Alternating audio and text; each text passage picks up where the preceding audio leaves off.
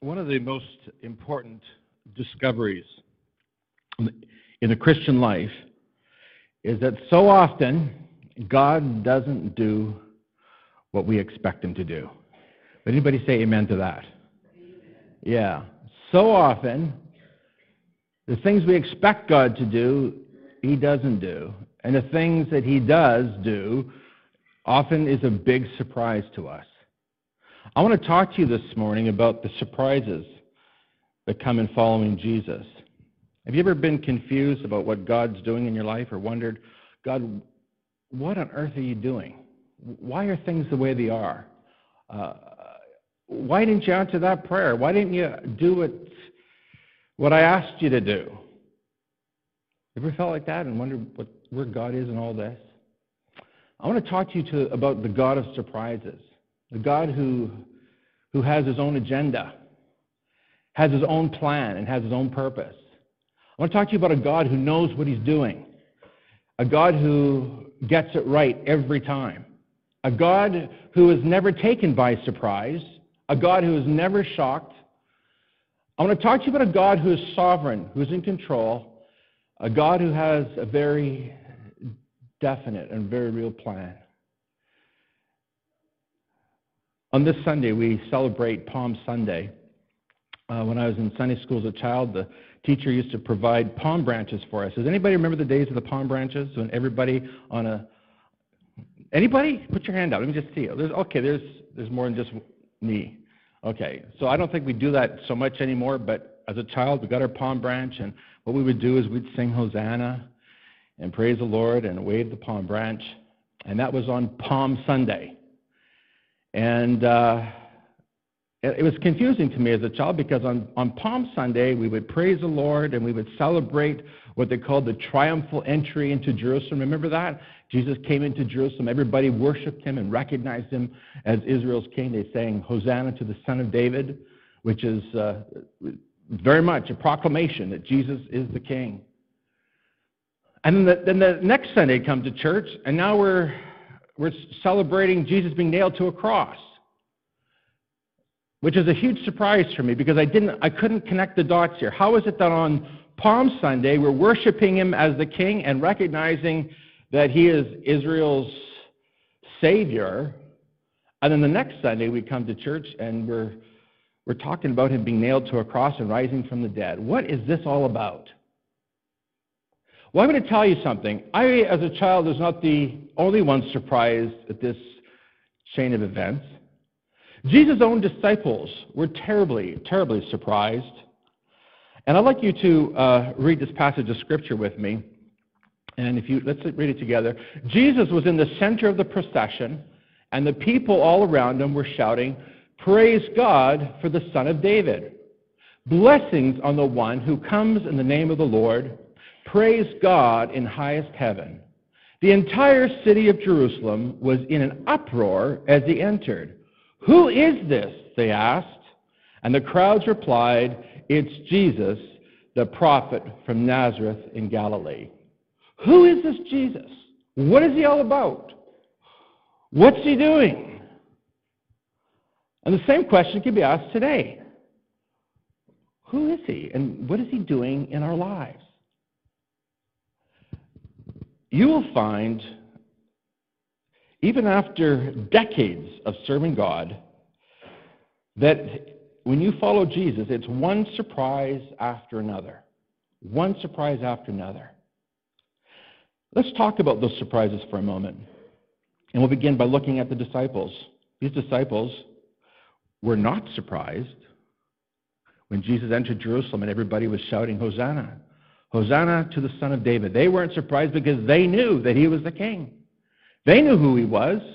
They'd been with him all these years. They'd seen him raise people from the dead. They'd seen him walk on water. They'd seen him multiply a few fish and a few loaves into, uh, into meals for, million, for, for thousands.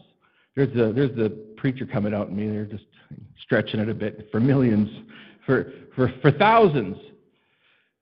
They'd seen all that. They'd seen people raised from the dead. They'd seen that. They knew beyond a shadow of a doubt that Jesus was the King of Israel. That part they weren't surprised about. But what follows, is a huge surprise. Jesus comes into Jerusalem. Everybody recognizes, yes, this is the king. And those who don't know ask, they find out who he is.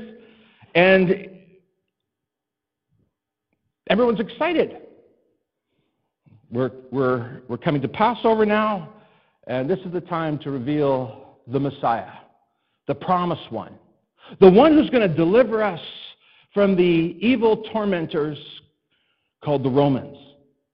Jesus is here to deliver us, to give us hope, to give us life, to put us back in our rightful place amongst the nations, to make us the head and not the tail. This is what the disciples are expecting. And what does Jesus do? He goes into the temple. So far, so good. And the disciples are going, oh, goody, goody, this is it, this is it, it's going to happen. This, today's the day. Today's the day. We've been following him all this time, and today is the day when he's going to be acknowledged as the King of Israel. Today is the day when we become the new rulers in the land. And then Jesus does something very shocking. He goes into the temple, and rather than declaring himself and taking his place as king of Israel, he starts knocking over tables. Whoa, whoa, whoa, Jesus, what are you doing here? Can you just see Jesus' publicist? This is, oh, we're just getting this wrong. You see his manager, his handlers? Jesus, well, stop, stop, don't, stop making it come. What are you doing? knocking over the tables, screaming at people, money's rolling all over the place. He's, and he starts chastising all these people. Now, these are powerful people. These are rich people. These are people who got money. They got influence. Jesus, what are you doing? Talk about a surprise. The disciples weren't expecting that. Jesus, you, you, you don't tick off the people who can make you king. Jesus surprised them. And if that weren't bad enough, he provokes the rulers, the Pharisees. These are the real power brokers. He provokes them, he gets them so mad that they make up their mind they're going to, they're going to kill him. This is it. Jesus is done. In the midst of all this provoking and making people angry, Jesus reaches out and heals the blind and the lame. And now the disciples are not just surprised, they're confused. What is going on? What's he doing?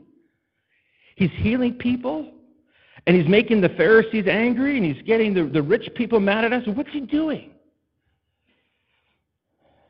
And then the biggest shock of all is that Jesus ends up going to the cross to die. What a surprise. What a shock. I'm going to tell you something this morning. When you entered into this relationship with Jesus Christ, you did not enter into a relationship with a tame Jesus, with a Jesus that would be easy to manipulate or to control. You did not enter into a relationship with a Jesus that you just would tell him what to do and he would jump. This is what so many television preachers would have you believe. You just have to have the magic formula, make God jump and do whatever you tell him to do. But here's what I've discovered over the years, my friends. When you follow Jesus, it's one surprise after another. It's one big shock after another. And my friends, it's not just a shock or a surprise in a bad way. When I say in a bad way, I mean it's we, we think when things don't go in our go, are, going our way, it's a bad thing. How many know that when things don't always go your way, it's not a bad thing? You, you, you learn that, right? How many know that God's way is always the best way? Have you discovered that yet? Have you learned that, that it's, it's a good thing that God doesn't always answer all our prayers? How many have discovered that? You discovered that? How many are glad that God hasn't answered all your prayers? I know I am. I mean, there's times I think, oh, God, thank you, thank you, thank you. You didn't answer that prayer. So often, things do not turn out the way we would imagine that they would turn out. And I'll tell you why. And this may come as a huge shock to you. But you are not omniscient. You don't know everything. That, that's a shock for some of you today, isn't it? You, th- you, th- you arrived here this morning, you thought you knew everything. I know some of you ladies are thinking, that's my husband beside me, he knows everything. Guess what? She's probably, he's, she's probably thinking the same thing about you. Yeah.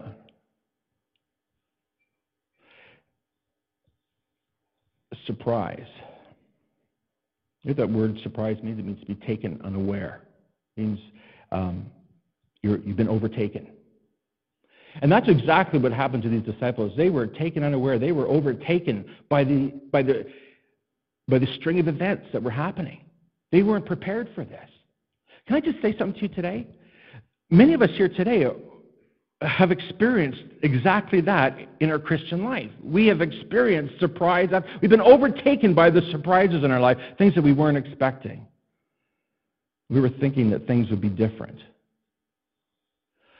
But I'm going to tell you this, this, this today, this morning, that God knows what He's doing. And when things don't turn out the way you expect them to turn out, God still knows what He's doing. He still is in control, and you can rest easy in the knowledge that God loves you and He will not let you down.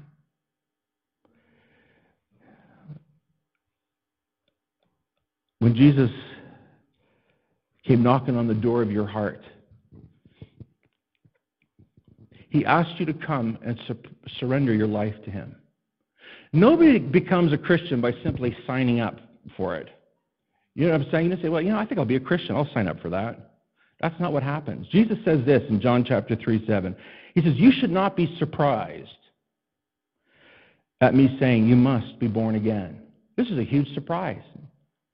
A huge surprise to those who were following him because they thought all they had to do was do the right things, keep the, do the right, keep the rules, stick to the law of Moses, make sure you, you, you try to get it right most of the time, do your sacrifices, and everything's going to be fine. And Jesus said that's not enough. It's not enough. You need to be born again.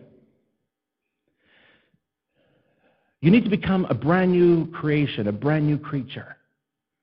Now, some of us have been Christians for years. Now, I want you to stop for a moment right now. Would you do this with me?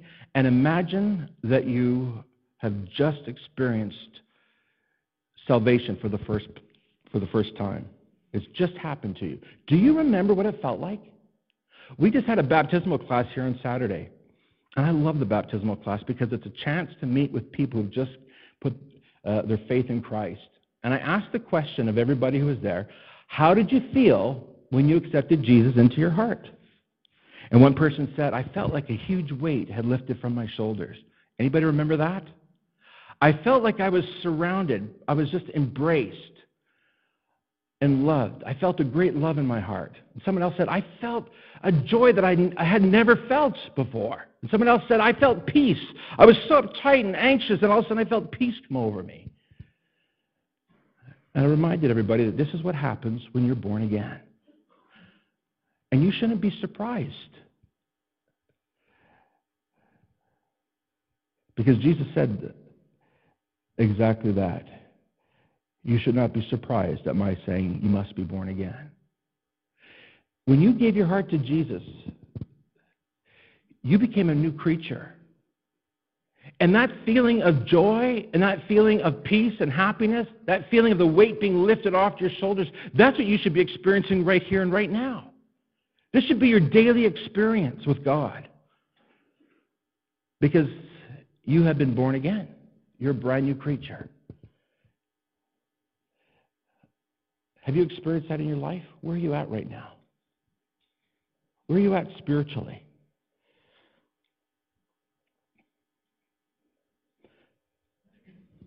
Maybe you're here today and you're feeling that God has abandoned you, that God doesn't love you, that God has forsaken you. Maybe you're here today and you feel God doesn't hear your prayers anymore. You, you've lost your excitement. My friends, I would say probably you've come to that place in your life where you've tried to take control and you have choked the very spiritual life that you once had. You need to come to that place of full surrender to Jesus Christ where you allow God to have his way in your heart once again. When's the last time you said, Jesus, not my will, but your will be done. You see, the minute you start taking matters into your own, own hands, the minute you stop surrendering to Jesus is the day that you begin to choke out your spiritual life. It's the day that the old self takes over. You see, when you became a Christian, the old self died, and there was a, a new creation created. Explained it to the, the, the baptismal class like this When I baptize you, the old self goes under the water, and we leave the old self under, and the new self comes up. Can I ask you a question this morning? Is it the new self that's living right now, or is it the old self that's got control in your life? Is it the new self that is, that is worshiping and going to church, or is it the old self? The Bible is very clear that God has called us to die to ourselves, to die to the old self. In fact, Jesus said this is what it means to be his disciple, his follower. If anyone would come after, after me, Jesus said, you must what? Deny yourself, take up your cross, and follow me. That's the beginning of the Christian life. That's the first surprise. You've got to be born again. The old self is dead. A wonderful thing happens once you are born again. God says, I want to use you. I want to, I want to put you into, into my service. How many know today that you are called by God to serve him? Did you know that? Listen to what the Apostle Paul says. He says this. He says, This is my life work. Ephesians 3 7. This is my life work, helping people understand and respond to this message. And then Paul says this, I love this. He says, It came as a sheer gift to me, a real surprise. God handling all the details. When it came to presenting the message, the good news, to people who had no background in God's way, I was the least qualified of any of the available Christians. Does that, does that ring a bell here with anybody? I was the least qualified of any of the available Christians. And God saw to it that I was equipped. But you can be sure that it had nothing to do with my natural abilities. Now, I'm going to tell you, when I signed up for ministry, I wanted to serve God. I knew in my heart that God had called me to be a pastor. The only thing that I had I'd kind of forgotten about or hadn't thought through was that if I was going to go into the ministry, I'd actually have to stand up in front of people. I'd have to actually stand up in front of people and talk to them and preach a sermon and even lead worship. I forgot about that part. And when I was in my first year Bible school, going, going right along there, having a great time, involved in different ministries and, and enjoying my studies, and suddenly one of the teachers said to me, Alan, you are going to lead worship in chapel. And I said, What? In front of in front of all my classmates? That's what happens in chapel, yes, in front of all your classmates. I said, Well, I can't do that. And the teacher said to me, Well, you are you are in the ministry. You'll be doing that when you graduate. You may as well start now. So I can tell you that for uh, a full week before that, I hardly ate. I had real stomach problems, if you know what I mean. Uh, my the bathroom was my best friend. I had a hard time. And I can tell you, as, uh, as the time came closer to me having to actually stand up in front of people and lead worship, because I'm going to tell you, I don't like the limelight. I don't like to be on the platform. I don't, I don't want anybody looking at me. I don't want anybody to, I don't want the attention of anybody. I'm, it's not my personality. I'm not like Mark, who loves to be up, up on the stage. I'm like, I'm the anti-Mark. uh, this is hard for me. This is really hard for me. And guess what? It, sometimes it still is. It might be hard for you to believe, but it's true. But I stood up and I discovered something. I discovered the empowerment of the Holy Spirit. Has anybody experienced that in their life? I discovered this. I discovered that if I was going to do ministry, if I was going to preach the Word of God, if I was going to lead people in worship, then I needed something that Alan Duncalf did not have. I needed the empowerment of the Holy Spirit. I'm going to tell you, there's nobody more surprised than me when I stood up in front of those people, and then suddenly the Holy Spirit showed up powerfully. And we had a time with God, worshiping and praising Him. That was my first, most important lesson in Bible school. What a surprise! A real surprise that God would use me. And as the Apostle Paul would say, I was the least qualified of any of the available Christians. Want to know what makes you qualified? It's that you have the empowerment and the enablement of the Holy Spirit. Someone say amen to that. Yeah. That's what it takes. If you, if you could understand what it feels like to be used by God to become a channel of His blessing, then you begin to get that old joy back that you first experienced when you gave your heart to Jesus. This is God's will for you, my friends. He wants you to know the excitement and the joy of serving Him. The same joy, the same surprise that you experienced when you gave your heart to Christ. And you know what? It shouldn't surprise you today that God would use me. And it's not because I'm so brilliant, or it's not because I'm as good looking as my dad.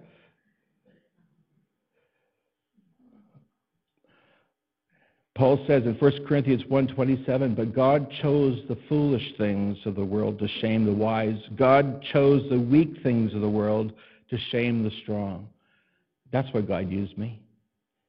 Because I'm a weak thing and uh, a foolish thing.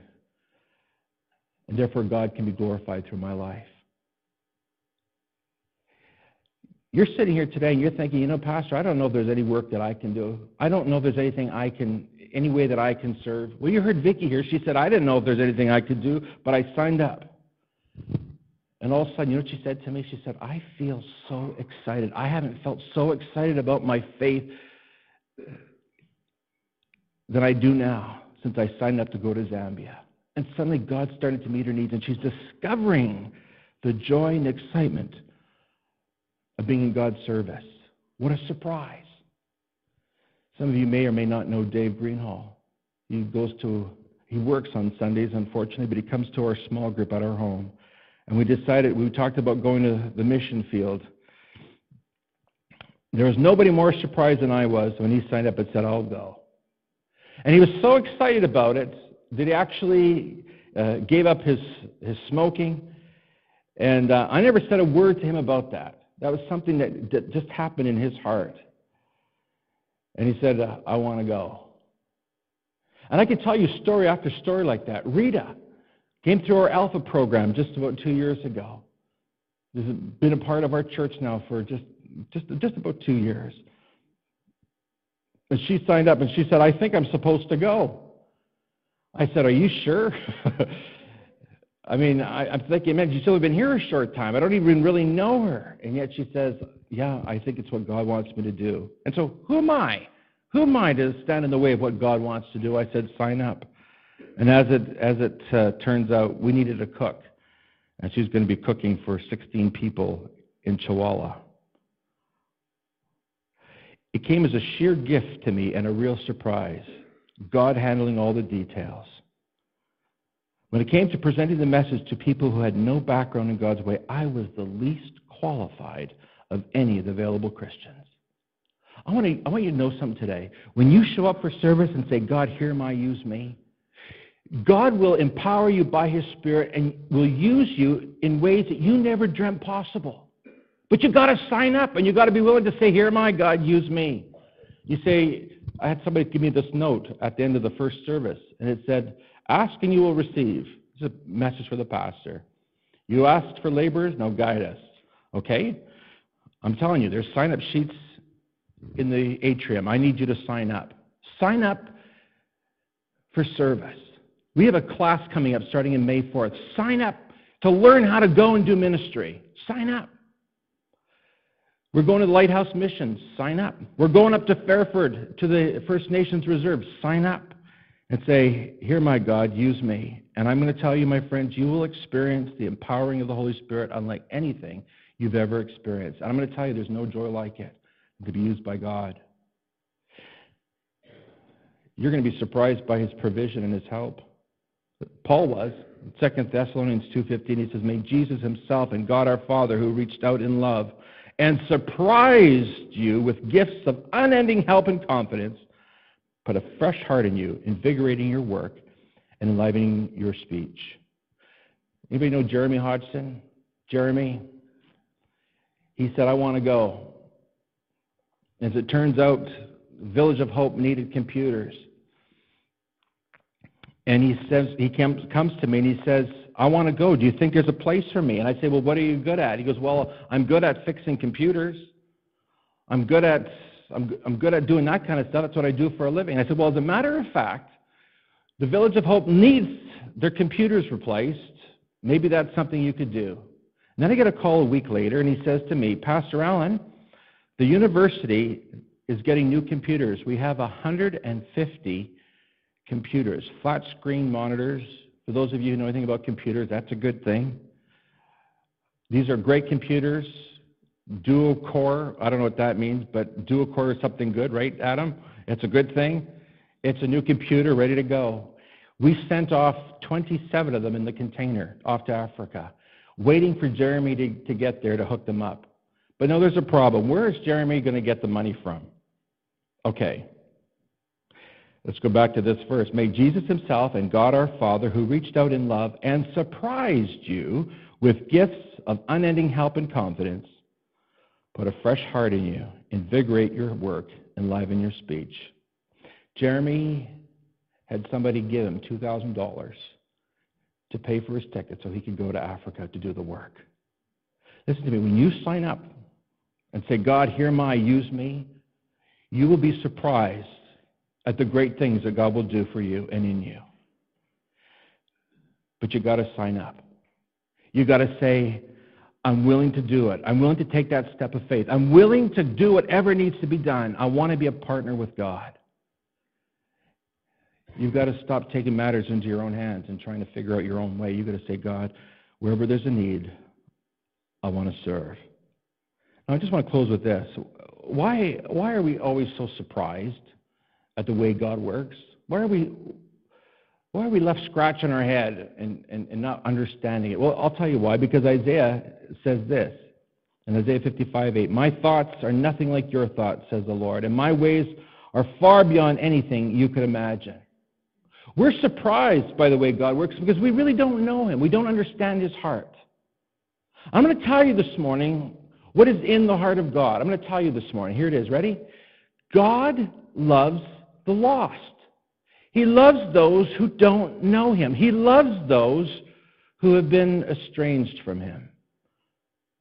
He loves this world.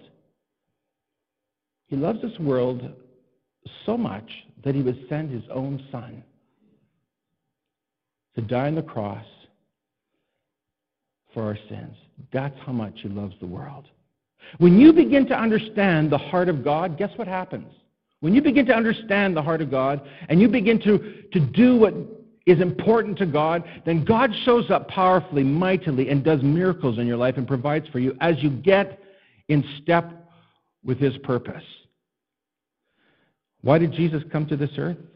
Well, Jesus said to seek and to save the lost.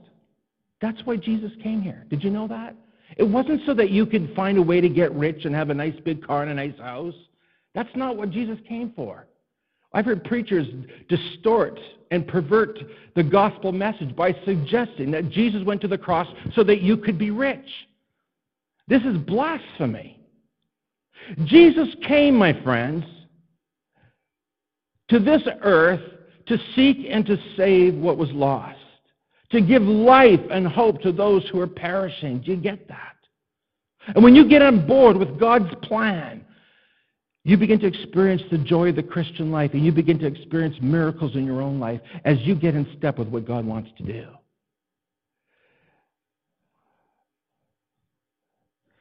You know, we started in January getting ready for Zambia. And we started looking at the numbers and we realized, wow, we get to raise a lot of money to make this happen. Do you know, we did a calculation on that container, and Taryn and I sat down quickly and figured it out. We figured out that the materials alone in that container were at least fifty thousand. I did some calculations again after. And it's probably closer to eighty or ninety thousand dollars worth of materials just in that container. The container alone costs $5,000. To send that container is $20,000. So start doing the arithmetic here. We're talking like a hundred grand almost just for that. And on top of that, we're going and, and, and, building a fence around one of the mission compounds. We are, we are doing some plumbing there, some extensive plumbing. We're building a play structure. We're putting a water system in in Kitwe. We're sending 30 missionaries. This, this is going to, there's a bill that comes attached to this of some $220,000. That represents a, huge portion of our church budget. And, and as a pastor, I'm thinking, God, how are we going to fund this church if we're also funding a project like that? They're almost equal in terms of expense. We had a board meeting this past week, and I had news that blew my socks off. Really. I got them back on.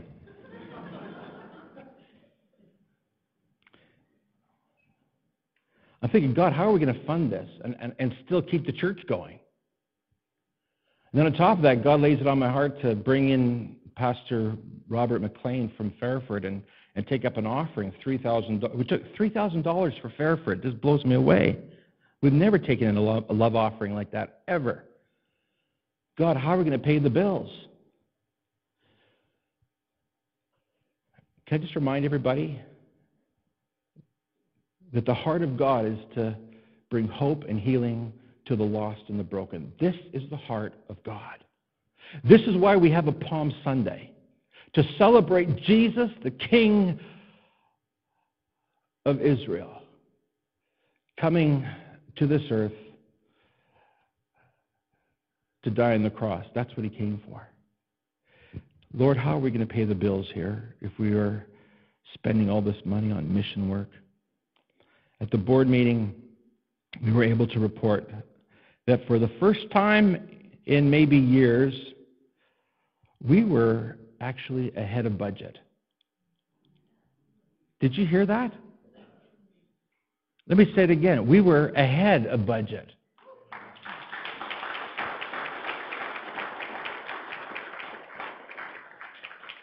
It's blowing me away. We've already had some $80,000 come in just for the mission, just for Zambia. And on top of that, we are ahead of budget. And I'm thinking, God, you really do surprise us. You really do love the lost. You really do care about those who don't know you. I'm going to tell you this, my friends. Anybody who gets on board with God's will and God's purpose is going to know God's provision in their life. You get on board with what God wants to do for the broken, the lost, and the hurting. I can tell you, God will not owe you anything. And you will have a joy, and you will have an, an, excitement. You will have an enthusiasm, that same enthusiasm you had when you first became a Christian. Because God loves to surprise those who get in line with his purpose for the broken, the lost, and the hurting. Would you stand with me, please?